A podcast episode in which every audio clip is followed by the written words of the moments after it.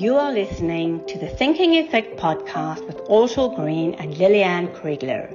Everything starts with a thought. Join the quest to reshape your own and your students' thinking by exploring your usual curriculum in new and exciting ways. You will get used to our three step formula for approaching our topics. What is it? Why is it important? And how can it be implemented immediately? Hello, everyone, and welcome to episode 10 of the Thinking Effect podcast. Today, it's part two of how can we enhance students' understanding using convergent and divergent thinking. And we're going to say hello to Ortal, who's looking great today. Hi, Liliane. I'm so excited because today is our 10th episode and i'm celebrating our 10th episode as i can see you are celebrating as well. I'm really excited um, to have this uh, 10th episode and it's a really exciting topic as well. That's correct yeah so i um looking a little bit wild in my animal print and you looking pretty cheeky in that lovely uh, green hat of yours Ortal so yes celebration time. Episode 10 it's very exciting for us. So, yes, as we discussed in our previous episode, we were talking about convergent and divergent thinking in a pretty general way. Um, um, we had a fabulous example of this thinking from Ortal, where she suggested that students maybe open an ice cream shop and come up with 50 flavors of ice cream, but then very carefully to select the 10 which will make their shop very successful. So um, we're going to just carry on with that idea today within the classroom. Yeah, and if you missed episode number nine, please go on and listen to it. It will give you the uh, background you need for episode number 10. That's right. So we were thinking, you know, when you, um, as an educator, when you present a topic, sometimes you you don't open it up as much as is possible with your students. And I mean, we know that teachers are marvelously creative in the classroom. And some of the time, maybe what we are telling you, you know already. So for us, it's more just about refining or just having a little bit more discussion around that. But one of the things we all have to do at some stage is teach the children about fractions. And this can, can happen, you know, very, very early on from kindergarten all the way through to senior students, where they have to work with us, this idea of um, what is a part, what is a whole. And, you know, fractions all relate to this idea of proportion. How much of something are we talking about? So it's it's always an interesting topic to work with children. Do you have any ideas about how we might do that in the classroom model? Yeah, definitely lots of uh, excellent ideas. But before that, I just want to touch again on on on what it is. So, as you mentioned, Liliane, it's a lot about providing an environment for your students where they can uh, develop their creative thinking and expand their thinking and explore new topics in many different ways. So, not being confined confined to a one particular way of exploring, let's say, fractions. Um, and, and it is very important to provide your students with activities that require divergent thinking and activities that require requires convergent thinking because when you allow them to diverge you're basically providing them with a voice and agency in a way that students lead their learning and another thing that is important about it is um, that you allow them to learn in their own way. And as we know, people are different and we all have our own learning style that suit us the most or where we learn best. And by providing your students the opportunity to uh, diverge and, and maybe choose a path that's more suitable for them to learn a particular topic, then you allow them to have deeper learning experience and to understand better that topic at hand. And fraction is a great a great topic to discuss as part of this episode. So thank you liliane And um, when you teach your students fraction, um, let's say you're starting with half, so you can explain about what a half means and give them a few examples. But then you can diverge and let them think about what does a half mean for different in terms of different objects. Let's say for a chair, what does half of a chair mean? Or half of a hot air balloon? That's right. That's very different from the idea of like what is half a pizza. You know, I think sometimes um, when students encounter these new ideas about what is a half, they might only get one or two or three examples or models. And that kind of becomes how they will always think about this concept. But what you're saying, you know, pizza is kind of symmetrical. You can cut it in half and you can see it. And I think it's a very simple thing. And maybe that's where you start in the classroom with students. Um, and then maybe, you know, you from that you might say, all right, we have this jug of water. What is half of this water? and then give them the opportunity to pour and experiment to find out exactly what it is so that visually they're starting to get this idea but what you're suggesting is quite an esoteric thing is like what is half a chair where do you cut the chair in half you know you can't cut off the bottom and the top half maybe um, or you know how are you going to quantify it do you weigh the chair and say you know um, what is half of the weight? It's, it's, it's a very, very open question. Um, and it just makes the students think at another level. Yeah, exactly. And, and you can take it even further. You can uh, ask them, give them with a more divergent task by, for example, uh, draw the number eight on your whiteboard and ask them, how many, in, how can you um, cut it into half? how many different ways can you find to cut the number eight in half? And there are many, many different ways to do it. And this is how you um, help them think creatively and then gain a better understanding on what it means to uh, have a half of something and how can you go about it in different ways.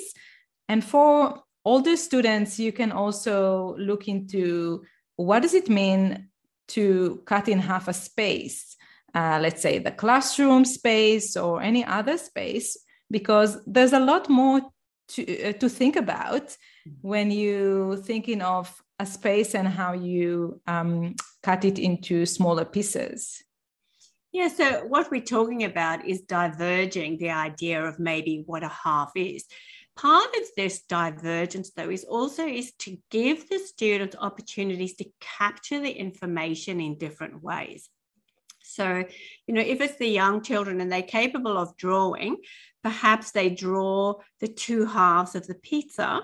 So that that you know that modality is a is pictorial. But as the children get older, um, you might ask them to use the number system.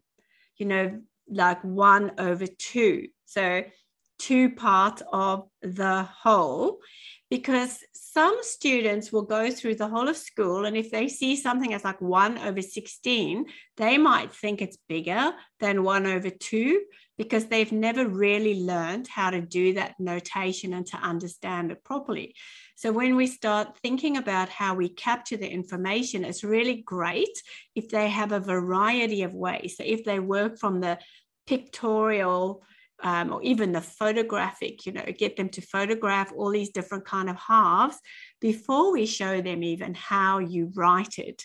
Because every single subject on earth has its own vocabulary, its own alphabet, and its own way of being presented. And if you don't understand that language of mathematics, you're going to go awry. So, giving the children this opportunity to actually capture the information in different ways is also divergent but it leads to great convergence because they see that all of these different examples all mean that they're two equal parts in some way um, you know and so that they're getting that divergent under, understanding, but you're offering them many more opportunities to witness it, experience it, and represent it. Absolutely. And that actually helped them gain a deeper understanding of what it means. What does fraction mean and uh, what does half mean? And it leads to a much better learning experience. And another activity, once you once you provide your students with different ways to explore, let's say what a what is a half, you can give them another activity that um, kind of galvanize the learning and also let them uh, experience divergent and convergent thinking. You can ask them to you can ask them how might you explain fractions? So each students will need to diverge and think on, on many different ways uh, on how they can explain fraction to their classmates and then they'll need to converge and choose one way to use one explanation that they will use to explain fractions to other people. And then you can ask your student to share their explanation. And by doing so, they actually internalize the learning and also learn uh, how to express their new learning, which means they'll gain a much deeper understanding on fractions. And, and everyone will benefit, obviously, from hearing different ways um, to talk about and explain fractions. Yes, you're picking up on um, an idea which we've discussed in the past, which is giving the students this real opportunity to articulate their understanding. Because, you know, as we will just quick summarize, you know, children can hear information and we think that they've understood it. But until they can actually draw out those concepts from their own understanding, name what they're seeing, and be able to share it with others, they may not have fully consolidated um, that work. So, giving them again, as you say, the opportunity, and they can do this again in a lot of different ways. You know, they can talk to somebody else, they can do it in a little video in this era of everybody being uh, um, able to to publish or create videos or you know there's some fantastic ways that students can represent their knowledge. But I suppose what we're saying is start, keep the, the learning quite narrow and concentrate on one area, open up the thinking about that, get the comprehension, and then move on to something that's more complex so that they carry with them this really deep understanding of what we're um, helping them to encounter in our classrooms.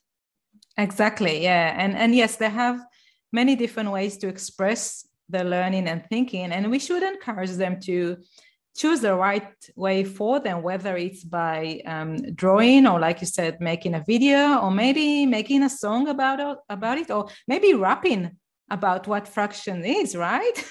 It's that- speed it up. This is a half tone. This is a quarter tone. This is a and then you do the real rep, which is probably I don't know one over sixty-four. Fantastic. Well, Ortal, I think um, having had the the example of the fractions, um, teachers are able to see that you know, all the time we're using these two kinds of thinking, but we need to be aware of when we're doing it. When are we offering this opportunity to go wide?